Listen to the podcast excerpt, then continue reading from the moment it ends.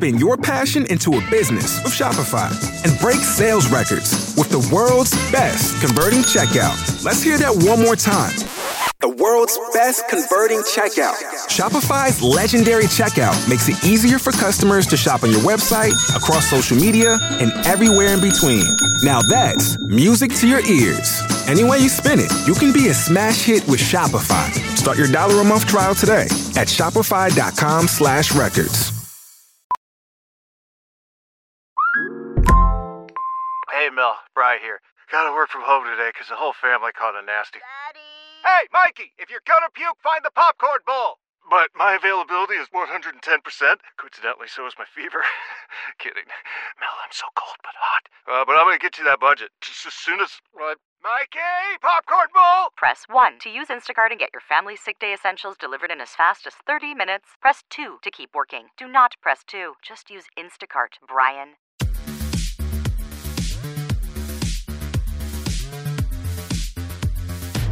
Hello, everybody, and welcome to my review of Jujutsu Kaisen Zero, which may be the movie that you're looking at today when you see the box office charts for this weekend and going, hey, what's that? And you know, I don't blame you because even last week when I was doing charts, I was going over the different movies that were coming out. And on my list of things, which I grabbed from one of the websites that I get information from, Jujutsu Kaisen was not listed, which it should have been because it is one of the widest anime releases ever here in the United States. I think wider even than the Demon Slayer movie was last year. And it's one of the biggest opening weekends for an anime movie. Jujutsu Kaisen Zero is from director Sung Hoo Park, who directed several episodes of the anime television series. This is his feature directorial debut, and the movie is a prequel for the show Jujutsu Kaisen, which has wrapped up its first 24 episode season. You can watch it here in the US on Crunchyroll and also on HBO Max. I finished the first season of the show before I went to see the movie just in case there were some things that I needed to know, even though I knew that it was a prequel.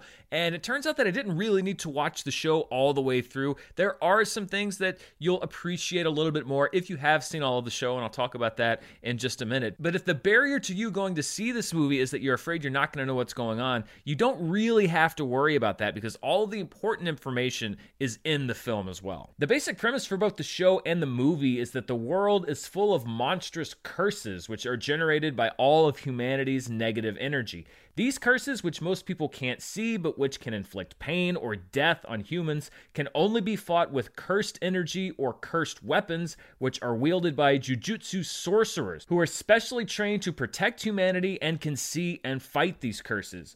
Jujutsu High is a specialty school in Tokyo, sort of the Xavier Institute for Sorcerers, which recruits young prospective jujutsu sorcerers and trains them in fighting curses. Now, the television show follows a young sorcerer named Yuji, who is also the host to a mega curse named Sukuna, but that's not relevant to this movie really at all. Jujutsu Kaisen Zero follows a teenager named Yuta Okkotsu, who cannot wield cursed energy but has acquired a powerful cursed companion named Rika. Rika is no ordinary curse either. She is capable of great power and destruction and acts as Yuta's protector. Intrigued by Rika and Yuta's seeming ability to control her, Jujutsu sorcerer and sensei Satoru Gojo recruits Yuta to attend Jujutsu High.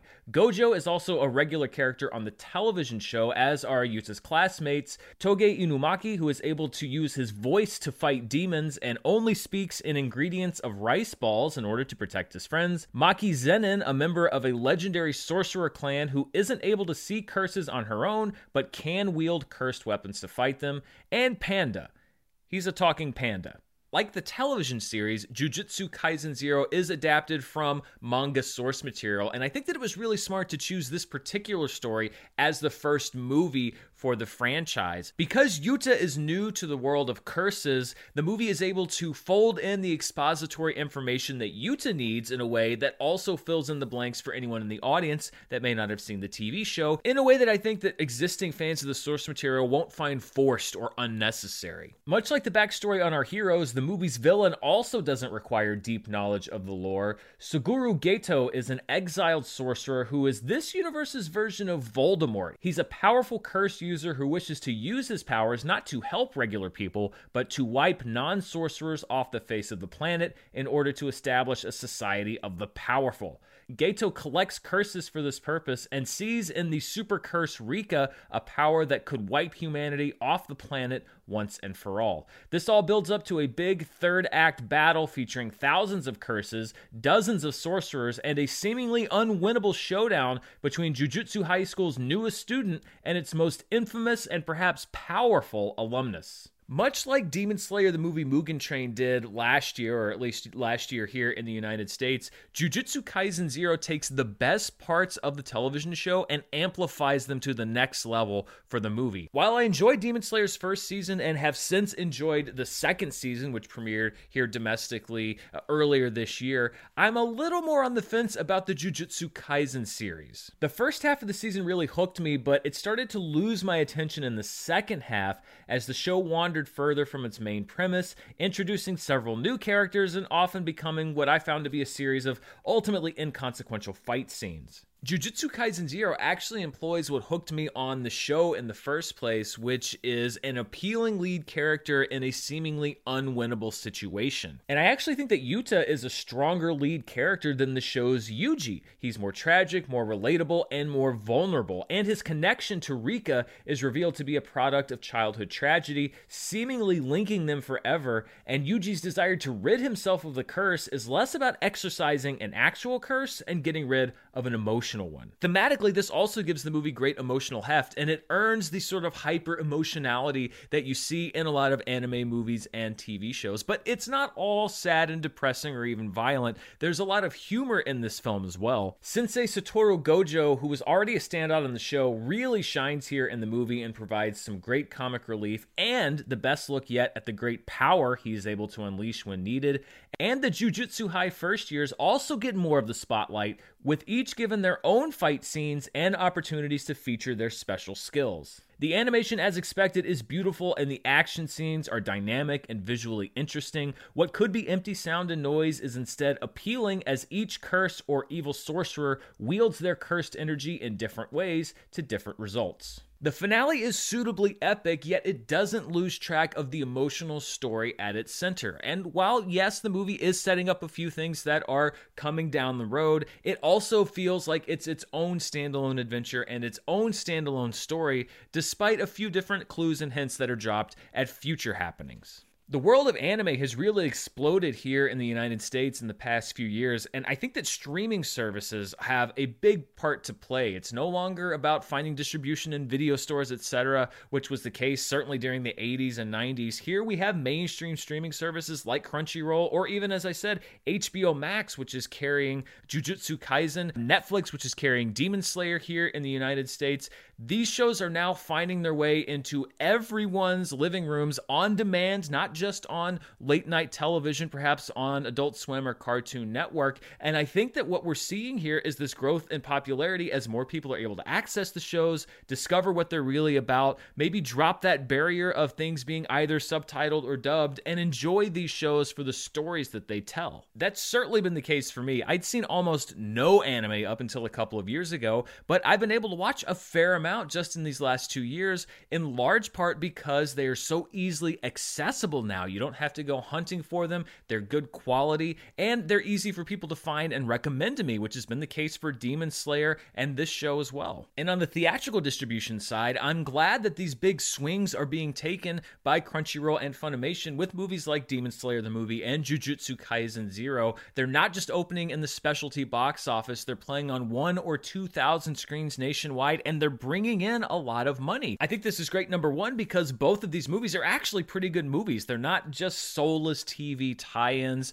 they're not a bridge to get you hooked to watch the next season of the show. They're actual stories well contained in and of themselves. And I would say that this movie is even more self contained than Demon Slayer, the movie Mugen Train, which I also really, really enjoyed. The other positive I think you can take away from this is that money is the universal language, and particularly in Hollywood. And the more anime films that open here in the United States and open well, I think that there are a lot of distributors that are finding out what many anime fans fans have been saying for decades now, which is that this is not uh, an art form that's just for kids. Yes, it's animation, but there are all different kinds of stories to tell. And if anime can become more successful and make it easier for the next Studio Ghibli film or the next film from the next Studio Ghibli to find widespread distribution and attention and acclaim, then I think that everybody wins. When it comes to Jujutsu Kaisen, it's a very big recommendation for me on the movie. I really enjoyed it. I'm still on the fence about the show itself. I don't know if I'm going to continue following it when it comes back for its next season.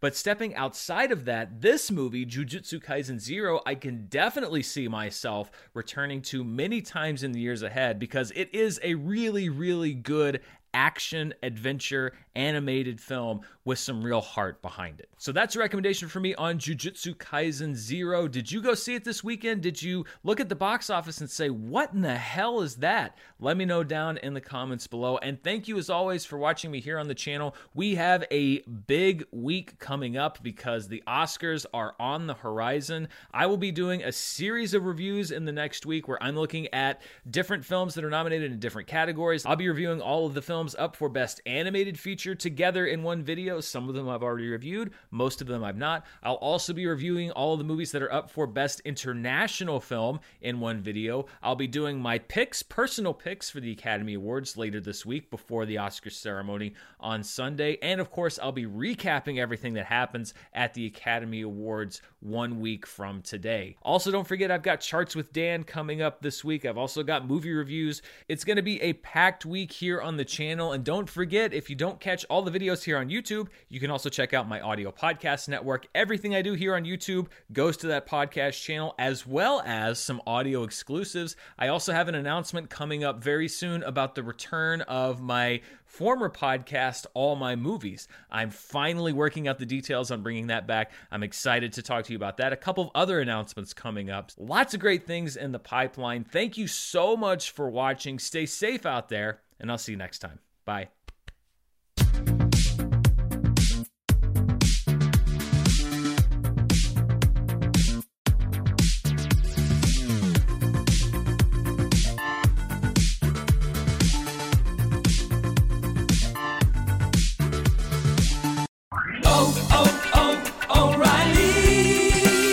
You need parts? O'Reilly Auto Parts has parts. Need them fast? We've got fast. No matter what you need, we have thousands of professional parts people doing their part to make sure you have it. Product availability. Just one part that makes O'Reilly stand apart. The professional parts people. Oh, oh.